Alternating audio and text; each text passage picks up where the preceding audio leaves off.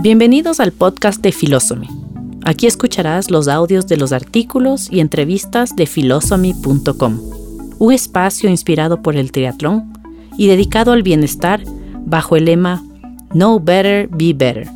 Soy María Luz Arellano, creadora de Philosophy, mamá de cuatro hijos, empresaria y apasionada del triatlón, el bienestar y la salud. Hoy te invito a explorar mi dimensión epicurista con el tema Soy saludable, por tanto, estoy saludable. Estar saludable para mucha gente puede significar la ausencia de enfermedad o de malestares físicos. Sin embargo, creo que existe un nivel más elevado de salud que es al que debemos aspirar.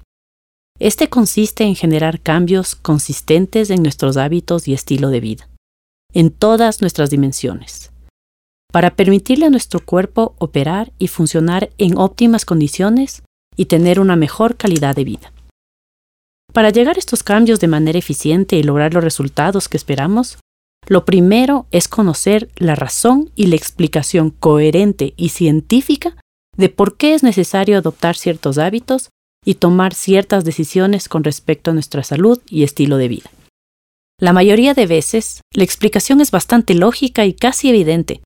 Sin embargo, por la velocidad con la que se mueve el mundo y la rapidez con la que la desinformación transita, nos podemos equivocar con respecto a cómo vivir, comer, dormir y ejercitarnos adecuadamente.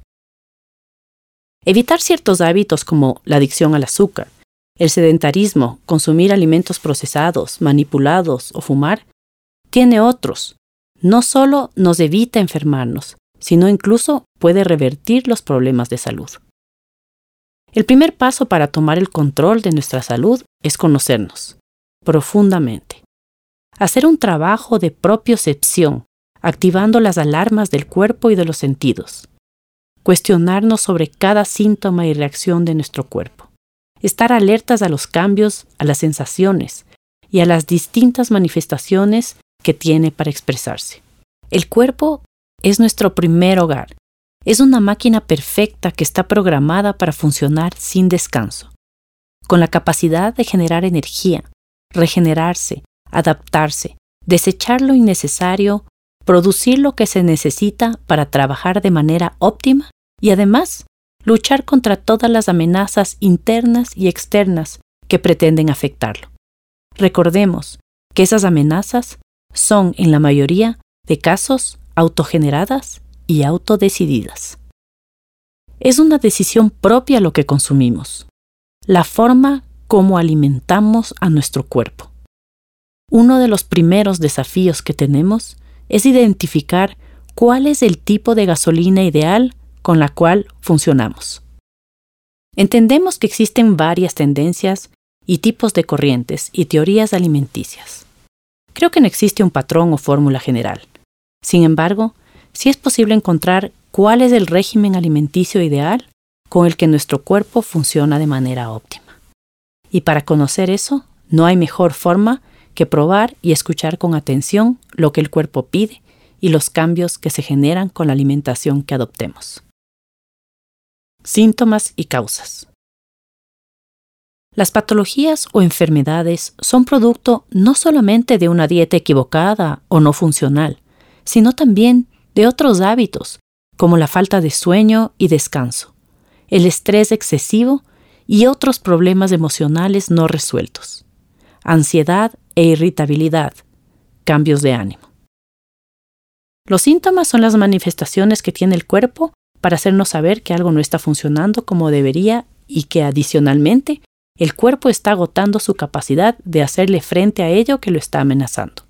Las causas son esos hábitos y decisiones que están generando una patología o malestar. Cuando algo me duele o me molesta, realizo un escaneo de mi cuerpo y luego analizo si he consumido algo en exceso o algo a lo que no estoy acostumbrada, si he descansado y he dormido suficiente, buscando las razones del malestar. Si después de ese análisis no encuentro respuesta, le pregunto a mi cuerpo qué me está queriendo decir, pues es muy probable que haya algún aspecto emocional que sea necesario tratar, concienciar y resolver. Si entendemos que manejamos una máquina compleja, que está completa y lógicamente interconectada, en donde la manifestación de buen funcionamiento es el resultado armonioso de una homeostasis, producto de la sinergia entre cada partícula, célula y órgano. Así también, la patología o enfermedad es una cadena de acciones infructuosas del cuerpo en su lucha por mantener la homeostasis, en donde las fuerzas contrarias son superiores o están atacando por un largo periodo de tiempo. Los malos hábitos son la causa de varias enfermedades. Esa información ha sido difundida y muchos estamos al tanto de ello. Lo que debemos tener claro es que está en nuestro poder decidir los cambios funcionales capaces de prevenir y mejorar algunas condiciones patológicas. Hoy, la mayoría de los problemas de salud se dan por la forma en que deliberadamente escogemos vivir. Los virus, las bacterias, los tumores, las infecciones, las intolerancias, las alergias y las enfermedades crónicas autoinmunes son las consecuencias de esas decisiones. Está en nuestras manos evitarlas. Espero que te haya sido útil esta información. Visita philosophy.com. Sigue conectado y espera nuevo contenido cada miércoles. Recuerda, know better, be better